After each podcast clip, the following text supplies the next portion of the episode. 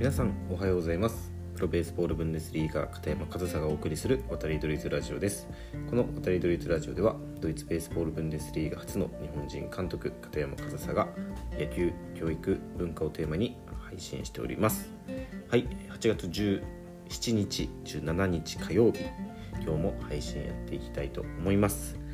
はい、えー、でもう早速なんですけど今日はですねぜひぜひ皆さんに紹介したいニュースがニュース記事があったのでそれを紹介していきたいなというふうに思います。で、まあ、ニュースといってももうこれが8月15日の話なので2日前の話になるんですけどまあ何か何のことかと言いますと、えー、まあ、記事のタイトルをまず読みますね。えー、阪神佐藤輝明に表彰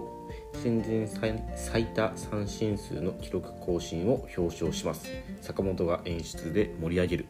という記事ですね。もしかしたら見た方もねいらっしゃるかと思いますが、まあ、内容がですね8月15日の阪神対広島戦京セラドームで行われたこの試合の試合前の円陣で表彰式が行われましたと。で中心になった坂本選手から佐藤輝明選手が呼ばれるとそのまま、えー、症状三振数優勝佐藤輝明殿あなたはプロ野球の歴史上新人最多三振数121の記録を更新したことをここに表します。と異例ともいえる表彰状が手渡された。その際どんどん記録を伸ばしてダントツ1位になってください。ですがフルスイングはやめないでください。あなたのフルスイングにここにいるみんながそして全国のタイガースファンがプロを夢見る子どもたちが期待しています。とエールも送られ佐藤輝明選手は「はい」と力強く返事したと。いやいいですね。すごく良くないですか？この話。本来であれば本来であればっていうわけじゃないんですけど、まあ、一般的に三振というものはえー、評価されないものじゃないですか。三振はしちゃいけないしない方がいいものなんですけれどもそういう三振は良くないものという側面でしかものを見なければそれ三振は悪になるんですけどホームランを打つために仕方のない三仕方のない三振というか、えー、ボールを飛ばすためにフルスイングをしてるからその分コンタクト率が下がってしまうと。そういった仕方ないことというのはあります。ね、ホームランが増えると三振も増えるっていうのは実際ね、えー、データとかでも出ている事実でしてでそういったものをねちゃんとね、あのー、評価して、まあ、三振は多いけどその分ホームランもたくさん打ってくれていると。その三振の数が多いということだけを見たらもちろんいいことのようには思いませんがこの三振の記録が持つ意味というのはその単純に三振の数が多いというわけではなくそれだけ打席でフルスイングができていることだということでもあるということだと思うんですよね。でそれを表彰してもっともっと触れとでその背中を押すねことがチームとしてできているっていうのは僕はすごくいいチームだなというふうに思いますだって佐藤輝明選手は新人ですよ。まあ結果が出ているとはいえまあ、新人じゃないですか。やっぱり三振が増えると、まあ、多少なりとも不安を覚えたりもしかしたらしないかもしれないですけどね、まあ、あるじゃないですか。まあまあ100%三振してよっしゃはないじゃないですか。でその新人に対してねもうそのままでいいんだと。そのままやってくれというふうなことを、まあ、これをね監督がその選手矢野監督が佐藤輝明選手に言うっていうのももちろん効果あると思うんですけどこうやってねエンジンの中でねチーム全体としてそれを三振してもいいから振ってくれっていうねもうメッセージですよね。こんな雰囲気でね野球ができたらね佐藤輝明選手もそれはすごくやりやすいでしょうしこの雰囲気作りというかまあこれがチームワークっていうんですかね。僕はこれはすごい好きな話ですね。でまあ阪神まああのね序盤の勢いがねちょっと失速気味とはいえねまだ首位なわけじゃないですか今1ゲーム差かな巨人と1ゲーム差で首位で、まあ、後半もまだ始まったばっかりなんでねのスタートもね広島に2勝1敗で勝ち越していますし、まあ、こういったねチームの雰囲気っていうのは、まあ、すごく大事だと思うんですよね。まあ、僕はその流れとかっていうのはあんまりあの気にしないというか正直流れっていうものはないと思っているので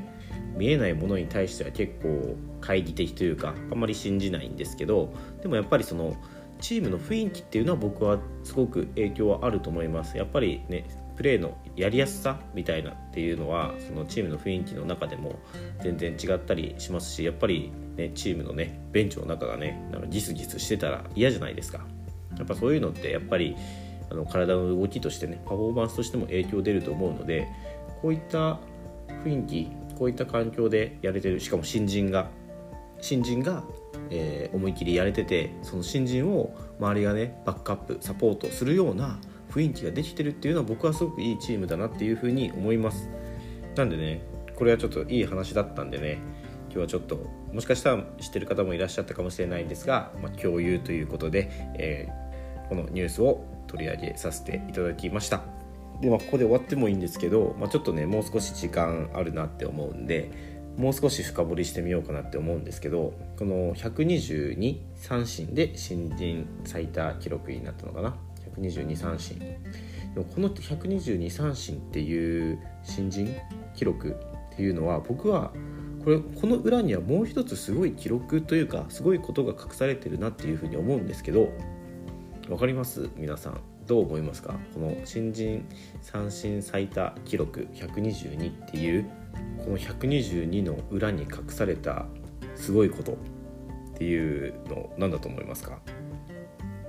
この新人三振最多記録の122っていうのは僕すごいなって思うんですけど何がすごいなって思うかというと新人で122三振できるっていうのがすごいと思うんですよ。ちょっと分かりにくいけどどういうことかというとそれだけ試合に出てるっていうことなんですよ。単純に。その122三振するっていうことは全三振でも122打席打席に立たないといけないわけじゃないですか。122打席打席に立てる新人が今まで何人いたかということなんですよ。まずは。で実際そのもう300打席を超えているんですけど今、えー、87試合で343打席か。343打席、佐藤輝明選手は打席に立っていて新人で300打席以上打席に立ててること自体がまずすごいじゃないですか。しかもそこで343打席中122もう125ですね125三振してても試合に出続けれるっていうのは僕はとてもすごいことだと思うんですよ。でなんで試合に出て出続けられるかというと今ホームランを新人で20本打っていると。すごいことじゃないですかこれって。まずそもそも多くの新人はまず122三振する舞台にすら立ててないんですよ。それだけ打席に立てる新人っていうだけでも十分すごいことでそして試合に出続けている。そう考えるとこの新人最多三振記録っていうのは好打者の証ですよね。なんかねその三振記録っていうとなんか不名誉な記録のようにも聞こえますが僕はむしろこれは名誉ある記録じゃないかなというふうに思いますこれをね抜けるね別に抜かなくてもいいんですけどでも抜くポテンシャルを持った選手が今後どれだけ出てくるかっていうとそんなに多くないと思うんですよね。って考えるとこの新人最多三振記録というのはとんでもない記録だなというふうに僕は思います。どうですか？皆さんなんかちょっとすごい記録な気がしてきませんか？やっぱなんかね何でも見方を変えるとね片方からではすごく悪く見えることも反対から見たら実はすごいことだったりっていうのは全然いろんなところであると思うんですよ。なんでなんかねこれも不名誉な記録のようですけど僕のね今言ったこのそれだけ打席に立ってることがすごいっていうことをもっと言っていこうかなってちょっと僕今思って今日はまあ、これ話しながらね思いついた思いついたというかそういえばって思ったことなんですけど、まあね、ここでこうやって皆さんにお伝えできたことは良かったんじゃないかなっていうふうに思います。はいということでですね今日は佐藤輝明選手の最多三振記録更新というニュースについてお話しさせていただきました。え今日も最後までお聴きいただきありがとうございました。片山和沙でした。